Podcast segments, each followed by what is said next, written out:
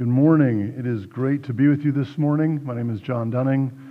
I serve with an organization called RUF, which stands for Reformed University Fellowship on the campus of Kansas State University. It is the college ministry of the Presbyterian Church in America of our denomination. And I, I there, I'm there in partnership with y'all and the rest of our presbytery serving students with the gospel. I want to say thank you for your support and especially for your prayers for us. Not a day goes by where I don't, I'm not very much aware of the fact that many are praying for us literally around the country in our labors with these students on a daily basis. Um, on that note, if you don't have our contact information or, or a, a, reminder to pray for us would be helpful, on the back welcome table outside of in the narthex area, there are some brown envelopes like this with a sticker on the top. Inside, there's a picture of my family, a magnet, and then and a way to get in touch with us. I would love it if it, one of these went home with each family just to, to be able to pray for us and to be in touch with us um, as you partner with us in, the, in our work there. Like I said, I'm aware of the daily of the difference that that makes in our lives as students and would love for you to continue to pray for us and, be, and keep in touch with us and let, to let you know how to be doing that. If you have your Bibles with us, please turn with, with you. Please turn with me in it to Psalm 80 and consider this text this morning. And not knowing that your congregational meeting was happening this morning, but knowing that you all were in a time of transition, I chose this text somewhat in, in, intentionally for us to consider together this morning. You see, Psalm 80, in my mind and in my estimation, answers a question that we all have, but we may not be asking. And the, simple, very simple question is this How do we pray for our church? People often ask me, How, how do we pray for you, John, as you minister, minister on campus? But I'm not sure that we're as quick to ask, How do we pray for our church? Not just for our church, but for the gathered people of God around the world, across space and time, as, as those who come, and, and especially for those who come after us. Especially as God's people struggle to, to be faithful followers of Jesus in a world that doesn't understand what we're doing when we gather each time we gather. How do we pray for the ministry of the church? It's a question I want us to consider this morning. Now, you, if you look at the text, before I read it, I want to point this out to you just because I think it's, it's curious about this, this text in particular. If you look at the way that the text is probably printed in your Bibles, I want you to notice um, verses 1 and 2. You see verses 1 and 2, and then you see a space, and then in verse 3 is kind of set up by itself. And then we, we see verses 4, 5, and 6, and then we see verse 7, again, something similar spaced out by itself. And then a little bit longer text, and then a little bit longer text, and then verse 19. We know that the Psalms were, were written and collected to be the hymn book and the song book and the prayer book of God's people. That these would be the words that God's people would share together over time as they cry out to their God in both need and in want and in joy and in sorrow, as we would say. This psalm, though, highlights in particular the structure, and I point out the structure because it actually reads like a song, if you will. There's a first stanza, and then there's a chorus. There's a second stanza, there's a chorus.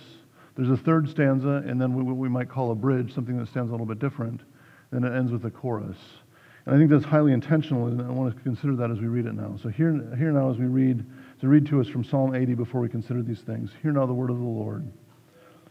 Give ear, O shepherd of Israel, you who lead Joseph like a flock.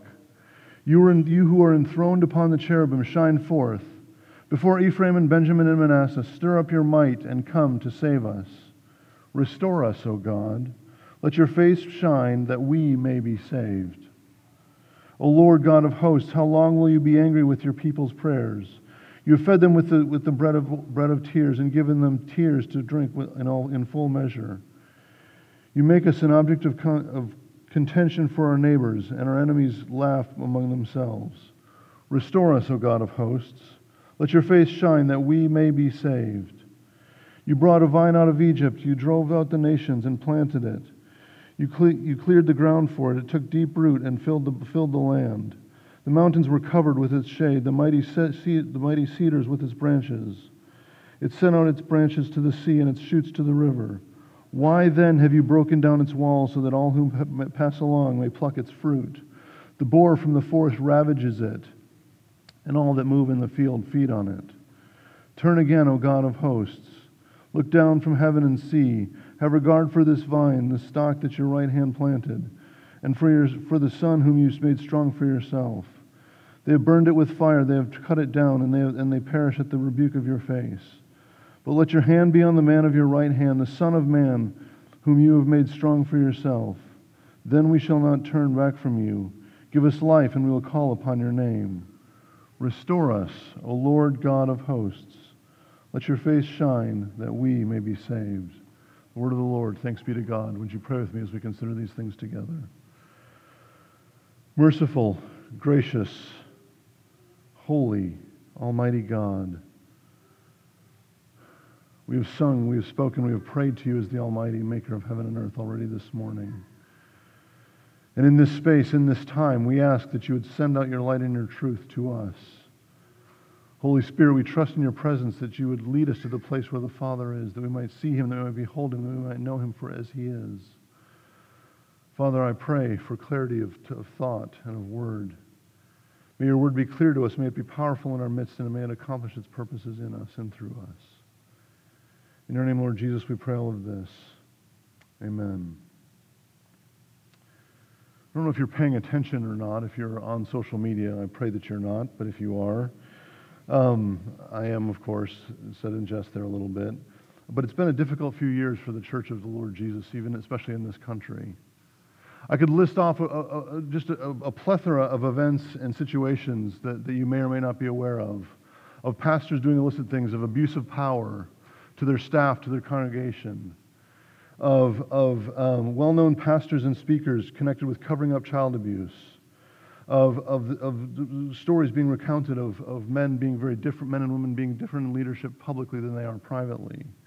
The, the list is, is sadly unending. In fact, I was having a discussion with a friend of mine who's training for the ministry right now recently, and we both just lamented the fact that that's what we see almost on a daily basis now. Such and such has been accused of this, so and so has been accused of this.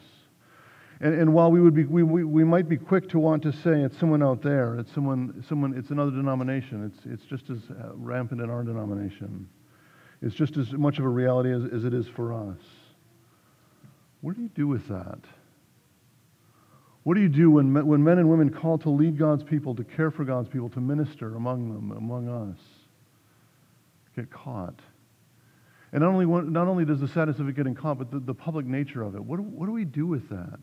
How do we respond? The psalmist this morning, I, I, want, to I want us to hear, directs us to pray. To pray with boldness, to pray with honesty, and to pray with depth is what we're going to see in a few moments. But in order to understand where, where how this passage gets set up, I want to take you on a brief little history of God's people. The scriptures tell us that there's a man named Abraham. Actually, when we first meet him, his name was Abram. And God called him away from his family, out of his place that was familiar, to a place that, that he did not know. And this man and his, his dear wife Sarai, who would later become Sarah, were barren. They had no children. They could not have children. But in their, in their aged years, God said, Not only am I going to give you a child, but I'm going to make nations of you, and I'm going to change the world through your offspring. And indeed, he gave Abram and Sarah, Abraham and Sarah a son named Isaac, who in turn had a son named Jacob, who would be renamed Israel, who in turn had 12 sons and other daughters. These 12 sons would, would become the 12 tribes that would become the nation of Israel. The nation of Israel would grow and grow and grow and grow. And eventually they would cry out to their God for a king, though God warned them that might not be the best thing for them. They cried out for the king nonetheless. And he gave them a man named Saul, who looked the part in every way, shape, and form. He looked the part. He was the ideal king until he wasn't the ideal king. But then God called a man named David, a man after his own heart, it's, Scripture tells us. And David began to rule, and, and the, the, people of God were strengthened, and they were protected, and their, the, their influence in their, their world expanded. David had a son named Solomon. David wanted to build God a temple, and God said, No, but your son will do it. And Solomon built this temple. You see, up until this time, God's presence was marked with his people with this tent called a tabernacle. And then in the, heart of this tabernacle, the heart of this tent, was the Holy of Holies, was the Ark of the Covenant, telling God that his people were with them. But then God said, after Solomon was distracted by the number of women that he could not keep his eyes and hands off of, God said, Something's going to happen to your son. And his son Rehoboam um, made some very bad decisions, political decisions, ignoring the counsel that he was given. And it, and, and it split the nation of Israel into two nations. We, we think of the northern kingdom led by Jeroboam and the southern kingdom led by Rehoboam. And, and in the north, what we need to know in, with regard to Psalm 80 is this. Jeroboam was scared that, that, the, that the kingdom that he was amassing around himself, the northern kingdom of Israel, this split kingdom, that the people would re- want to return because the way to worship was in Jerusalem in the southern kingdom.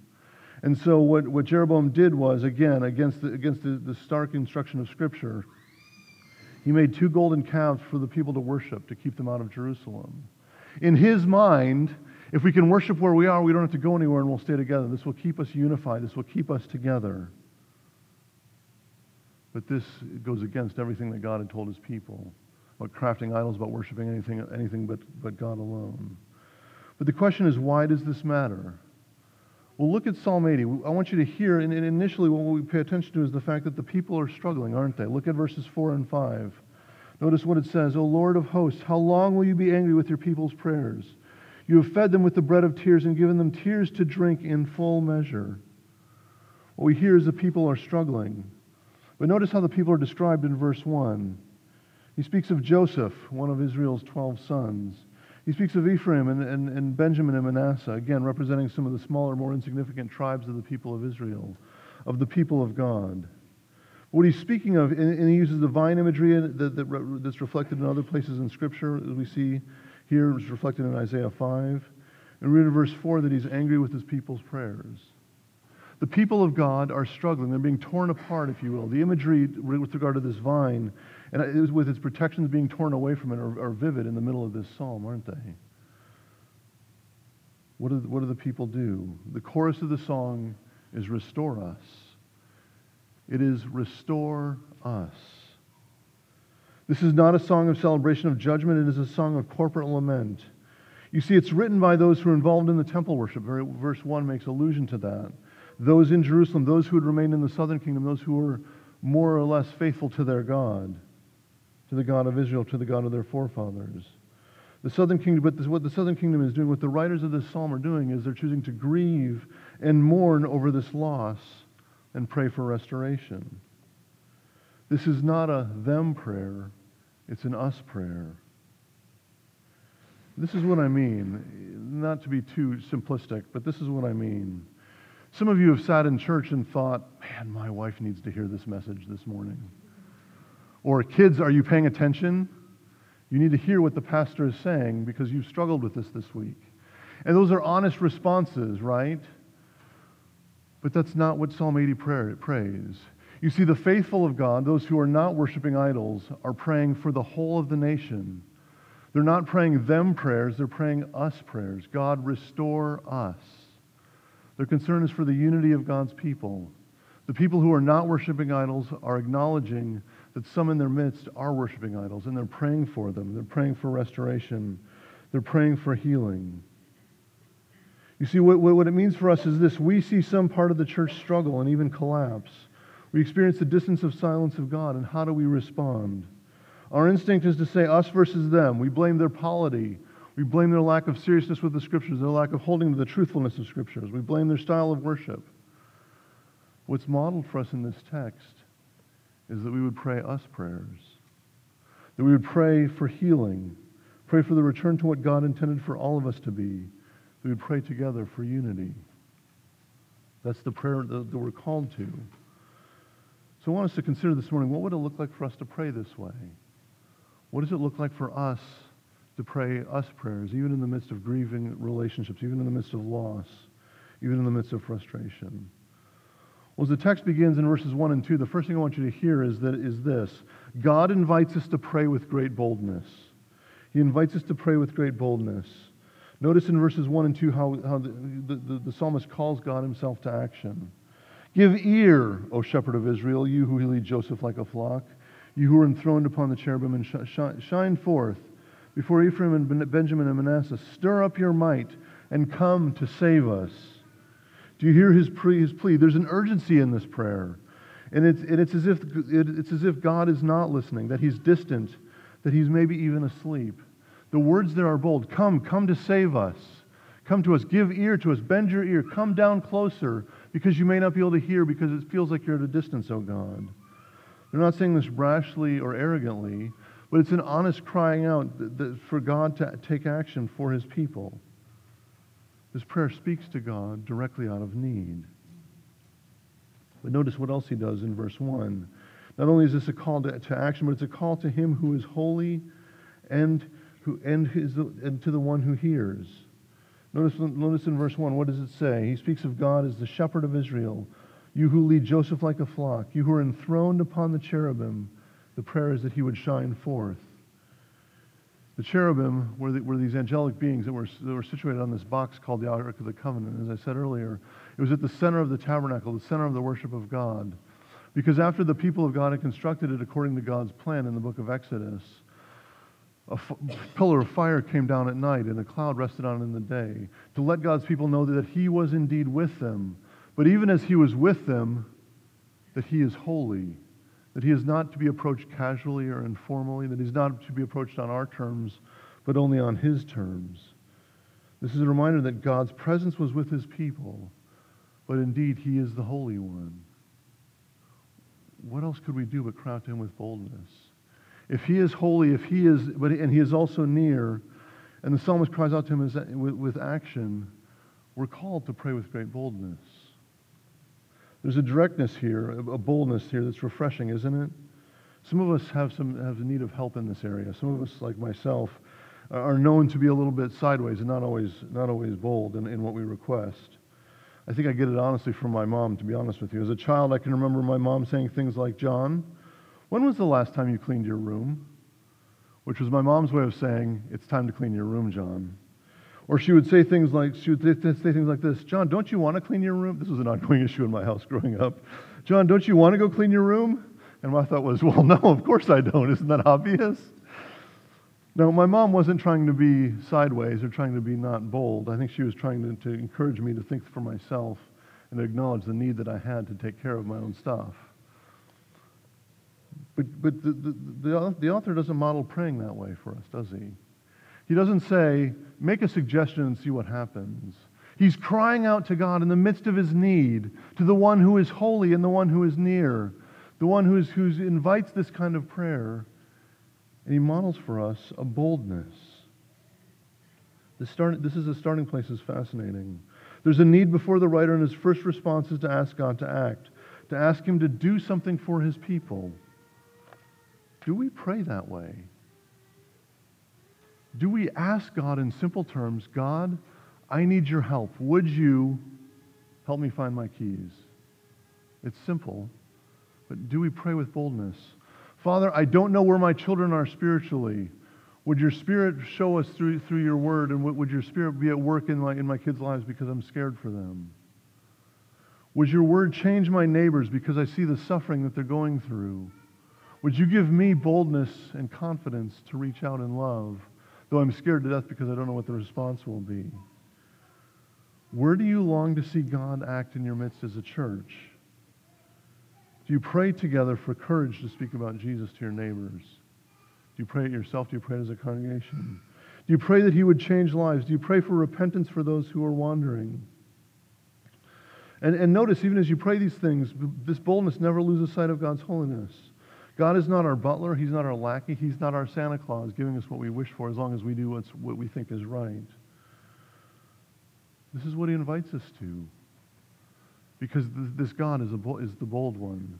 This God is the holy one. This God is the one who pursues us and comes and chases after us. He doesn't wait for us to be ready on our terms. He comes in and, and, and breaks into our circumstances and changes our lives. And he invites us to pray with boldness. To continue on, look at verses 4 through 6. The second thing I want us to see is that God also invites a great honesty. We might say a humble honesty, but an honesty nonetheless. Notice what, what he's, notice what he invites us to do in verse 4. He invites us to ask our questions. Here, look, look in verse 4. O Lord God of hosts, how long will you be angry with your people's prayers? How long will you be angry with your people's prayers? This is the spiritual version of the question from the back seat of the car, right? Are we there yet? Every summer, I take students to, to, to Florida for our summer conference after school gets out. And my mind often goes there when I think of this how long question, not because the students were impatient as we drive back from a great week on the beach, because the last time we, we, we all drove together, a 16 and a half hour car trip grew, grew into a two day car trip that meant a flat tire, an extra hotel stay that we didn't plan, and, and everything else in bad weather and having to stop for that, that, that changed all of our plans. We know what it is to crowd and ask how long because it's a daily experience. Even in an instant world where so much is at our fingertips and gratification is just around the corner, right? We know what it is to have to wait. This is not a foreign question to us. But in the lips of the psalmist, it goes to God Himself God, how long? How much longer must we endure what we're enduring? How much longer must we be, we, we, we be without a pastor? How much longer am I going to have to put up with this? How long, O oh Lord? Now, later in the psalm, if you look at, jump down to verse 12, he asks, he asks another important question that we often hear. Why have you broken down the, broken down the walls so that, they were, the, so that all who pass along the way pluck its fruit? Again, it's a familiar question to us. Why? But again, this, these words are put in the mouth of the psalmist. These questions don't often receive answers, but they're part of our groaning over what is lost in this world. It's okay to ask why. It's not a stupid question.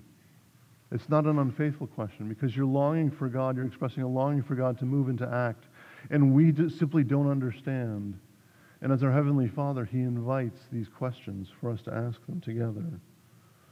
But notice what we see also in 5 and 6. Not only are we invited to ask our questions, we're also invited to express our hurt. Again, look at verses 5 and 6. You have fed them with the bread of, you fed them with the bread of tears and given them tears to drink in full measure. You've made us an object of, con, of contention for our neighbors, and our enemies laugh among themselves. He's expressing the struggle and the suffering of what it is to follow God in a world that doesn't understand. Notice how he recounts the experiences of God's people. He speaks of tears, even buckets of tears, which is a, literal paraphrase of that thought of tears in full measure. The experience of God has been shed tears over what they've experienced. It may sound indulgent or self absorbed to, us, but there's a freedom here granted to express this. He has in verse 6 the impact of this that we're objects of contention. Things have been, become difficult for us with our neighbors, possibly even as a result of the other's behavior. The laughter here is not a sitcom laugh track, it is mocking and derision. And look, I know that for, for many of us, we, we may say they can laugh all they want, they just don't understand, and, and you know, they can do what they want all the way to hell. We might say somewhat crassly. But let's be honest. Even as adults, we don't like to be laughed at. We don't like to be mocked. Some of you experience that on a daily basis at your workplace or in your neighborhoods or among other parents because they simply don't understand why you spend your money the way that you do and why you would give and why you give of your time and your energy, why you would wake up early on a Sunday morning to be here on a regular basis and not be doing the other things that the other parents and families are doing. And I know that that eats at you, at least a little bit. I know that it eats at us. Are you honest with God and with His people? Is the question before us. Can you take up this invitation to express your questions and to express your struggle and to express your hurt? people in this room need you to be able to do that, need, need to be able to do that, they need, you to, they need to know that it's okay. Are we as a church honest about the questions we have and the experiences that are real for us? What questions do you have that need to be asking? What questions do you think your kids have that, that, that they need to have the freedom to ask and need, need to help to, to think through? What experiences do you need to give voice to, to acknowledge to God and to admit to those around you that, that things are not as they, they may appear to be? that your life is not as put together as it may come across? Can we not pray to God together out loud and acknowledge before one another that life is at times a mess in ways that we couldn't that we could never have anticipated? Again, God's, God invites us to this kind of honesty. Can we acknowledge the hurt that we or others have experienced from the church? Can we acknowledge that there may be here there, there may be some who aren't with us this morning because of hurt that they've experienced? And I know that most things go two ways. I understand that. I don't say that and blame you because I don't know any of these situations here in particular at all. But having been a part of a church for the better part of 10 years and served in ministry for 20, I know that people get hurt by the things that people like me say and do. And there's, there's, there's an honesty that we, need, that we can embrace to bring that before God and to pray for repentance, even for ourselves, to pray for ears to hear those who are hurting, and the courage to go and cry out one more time and try to pursue them. God invites us to consider this kind of honesty, to pray with this kind of honesty. But as you look at the biggest chunk of this passage, verses 8 to 18, the third thing that I want us to hear is this God invites us also to pray with, with great depth. Now, the writer introduces a metaphor likening the people of God to a vine. This shows up in the prophets and Isaiah chapter 5 and other places, and is most likely Jesus' reference to pointed out in John 15, if you're, if you're familiar with where Jesus says, I am the vine and you are the branches. It's one of those themes that really runs throughout most of Scripture. And he picks that up here, but notice how he talks about it. What he does is, as he prays, he first of all appeals to God's past work. Look at verses 8 through 11. You brought forth a vine out of Egypt and drove out the nations and planted it. You cleared the ground for it. It took deep root and filled the land. The mountains were covered with its shade, the mighty cedars with its branches. It sent out, the, sent out its branches to the sea and its shoots to the river. He's saying that, that when, when God brought his people out of Egypt, he planted them in the place it would be for them that he promised them. And that, that, that vine began to grow and thrive and flourish and spread and spread and spread and spread. God planted it and intended it, doing everything he could that it might thrive and flourish in, this, in its environment. And that's exactly what it did as it grew and grew and spread and spread. And so why, in verse 12, is an honest question. Because the people of God had known growth and expansion and hope and life, but now they do not see it in the same way. And the, writers, the writer cries out with why.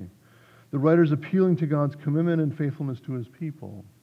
That's part of the depth which God calls us to. That's, that's why we read our Bibles. That's why, that's why we want to understand and know more, because it reveals to us who God is and how he's at work in his world by seeing what he's done in the past. But notice how the writer also appeals to God's compassion. Again, look at the text in verses 14 and 15. Turn again, O God of hosts. Look down from heaven and see. Have regard for this vine, the stock that your right hand planted, for the son whom you made strong for yourself. He's appealing to, the, to, the, to our compassionate God, to the one, the one um, what he alludes to is, is there is, is restoration, but he, when he says turn again, it's the same root that he uses in other places to, to, to use, to, when he uses the word restore.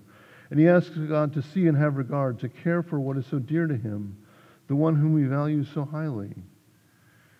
He's inviting, he's inviting us to think about the, a, a, compassionate God, to think about God's faithfulness to his people, how, he's, how he built us up, how his hope for us was not to crush us and manipulate us, but, but that we might flourish in his world now and in, into eternity. Does that not cause us to, to pursue God even more, more, more greatly in prayer? To know that He is compassionate, to know that He's not disinterested, to know that He does care, that He has reached out, that He has reached out for us, that He's brought us safely thus far, and He will, as we sing, He will safely lead us home one day. Doesn't that not cause us to consider more boldness and more honesty in our prayers? To know that God is compassionate towards His people. And notice in verse 18 how there's also an appeal to our need. Notice what he says there. He says, Then we shall not then we shall turn back from you. Then we shall not turn back from you. Give us life, and we will call upon your name. To hear what he's crying out. This is an acknowledgement that the people have turned back from God. It's a crowd, it's a crowd of repentance. It's a crowd of admitting our need, uh, confessing our sin, and turning to God in order for things to change. Because we cannot be the solution to our own problems. That's what's being acknowledged here. Think of how our confession of faith defines repentance. Repentance unto life is a saving grace, whereby a sinner, that's us, out of a true sense of his sin and apprehension of the mercy of God in Christ, does with grief and hatred of his sin turn from it unto God, with full purpose of and endeavor after new obedience. What's so vital in this definition is, is this, and I realize that that's a mouthful, but it's that the sinner would turn from his sin to God. That's what, we're, that's what we're invited to do here to consider the compassionate God, to consider the God who is near, to consider the God who's been faithful in the past, and to consider what our need is, to actually look at where we're failing, to look at the, the, the mess that we don't want to bring out into the open, to let light shine into places it needs to shine, to reveal where we need help so that we might turn even in those places, not to fix ourselves, but to God Himself, the one alone who can meet us where we are. What do you do when the check engine light comes on in your car? For, for some of us, uh, you know, my car, my, both of our vehicles they're on at the moment, uh, and it's an indication that they need an oil change. It's the way they're made. But what if it keeps coming back? What if the check engine light keeps coming on? What do you do? Does ignoring it work? Does putting a piece of tape over it so it does you can't see it work? No, I mean, of course not. What we do is we take it to the shop and we, we get, we get, the, get them to plug their little computer thing into it so that it prints out and tells us what, what, the, what, what, what error messages are actually that the engine is, is flashing to let us know so that we can take care of it. We look at what's wrong with great depth to find understanding so that we might deal with it. In our struggle, is there not, isn't there a temptation not to go deeper because we're, we're worried about what we'll find? That if we dig more into the scriptures, is there not a concern that we might find things we don't understand and that might mess us up and we don't know what to do with that? I hope so. I hope that that's what we'll find. We don't want to dig. What's interesting here is that what the psalmist, the way he ends this text is he says, dig deeper. Know more of who God is. Know more of his ways with his world. There will be things you don't understand. Let that be a comfort to you that God is bigger than you, that he is greater than you, that he is more, more powerful and more wonderful than you could ever begin to imagine. What work have we seen God do in his church in the past and in the present that we need to be reminded of? This may mean you need to read a book or two now and then. It may mean you need to turn something off in your life to just to, to, to sit with a group of people and wrestle with, I have these questions and I don't know that I fully understand. Can you help me? To ask questions of one another, to admit that we don't understand. Where do we need to seek God's compassion? To be reminded that He actually is compassionate and merciful. He's slow to anger and He's abounding in steadfast love and faithfulness, as His Word tells us. And what does repentance look like for us? What would it look like for us to acknowledge and turn? As I said, God needs to be the solution, y'all. We can't be the solution to ourselves. That's why we pray to begin with. We are thoroughly the problem. And so this prayer with increasing intensity cries out to God. Now notice there's one thing I want to, as I conclude, there's one thing I want to point out to you. Look at verses 15 and verse 17 and notice how he speaks of God himself. Or in God, how God speaks of his people. In verse 15, the stock that your right hand planted and for the son whom you made strong for yourself. And then done in verse 17, but let your hand be on the man of your right hand, the Son of Man, whom you have made strong for yourself. The idea that, that the people of Israel were seen as the Son of God, were seen as God's Son, runs throughout Scripture. In Exodus chapter 4, as the people are enslaved in Egypt, we hear the conversation between Moses and Aaron and the Pharaoh. Or we, we hear God actually tell this to Moses and Aaron. Then you shall say to Pharaoh, Thus says the Lord, Israel is my firstborn son. And I say to you, Let my son go that he may serve me. If you refuse to let him go, behold, I will kill your firstborn son. Israel is my firstborn son. The prophet Hosea picks this up in chapter 11, verses 1 and 2. When Israel was a child, I loved him, and out of Egypt I called my son. The more they were called, the more they went away. They kept sacrificing to the Baals and burning offerings to idols. The Lord says, Out of Egypt I called my son.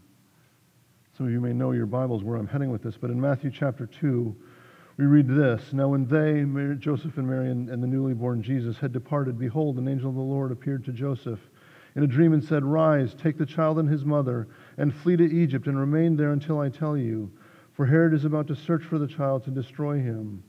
And he rose and took the child and his mother by night and departed to Egypt, and remained there until the day of the, the day of the, the death of Herod. Now listen to this last part in verse 15 of Matthew chapter 2. This was to fulfill what the Lord had spoken by the prophet Out of Egypt I called my son. See, why that matters here is this. As God invites us to pray with boldness, and as He invites us to pray with honesty, as He invites us to pray with depth, the one who fulfills this ultimately and fully is Jesus, because Jesus is the Son of God, the eternal Son of God, who, who was born and took on flesh. He lived, He died, and rose again in our place, because we can't be the solution. You can never pray perfectly enough. You can never pray hard enough or long enough or boldly enough or honestly enough to make God hear you. And yet we have Jesus to, tell, to remind us that God came and dwelt among us, full of grace and truth, that God might hear us because he hears Jesus, and Jesus is here for us in our place. Beloved, this is the hope that we have. This is why we can pray with boldness. This is why we can ask great things of God, not knowing what, what he'll choose to do, but trusting that he will act. This is why we can be honest, brutally honest with ourselves and with one another about our sins, about our failings, about our hurts. And this is why we can pray with great depth, why we can get to know, seek to know God more and more, that it might spur us on to pray more and more because God indeed hears us. Beloved, because of Jesus, these promises are true. Let's pray. Father, in your mercy and in your great grace, Father, we are timid we are quick to make excuses. We are quick to, to, not, to not pray. Because of Jesus, we pray that you would, you would change that in us. Father, as we, we, we pray for your blessing and for your wisdom and grace. In your name we pray, Lord Jesus. Amen.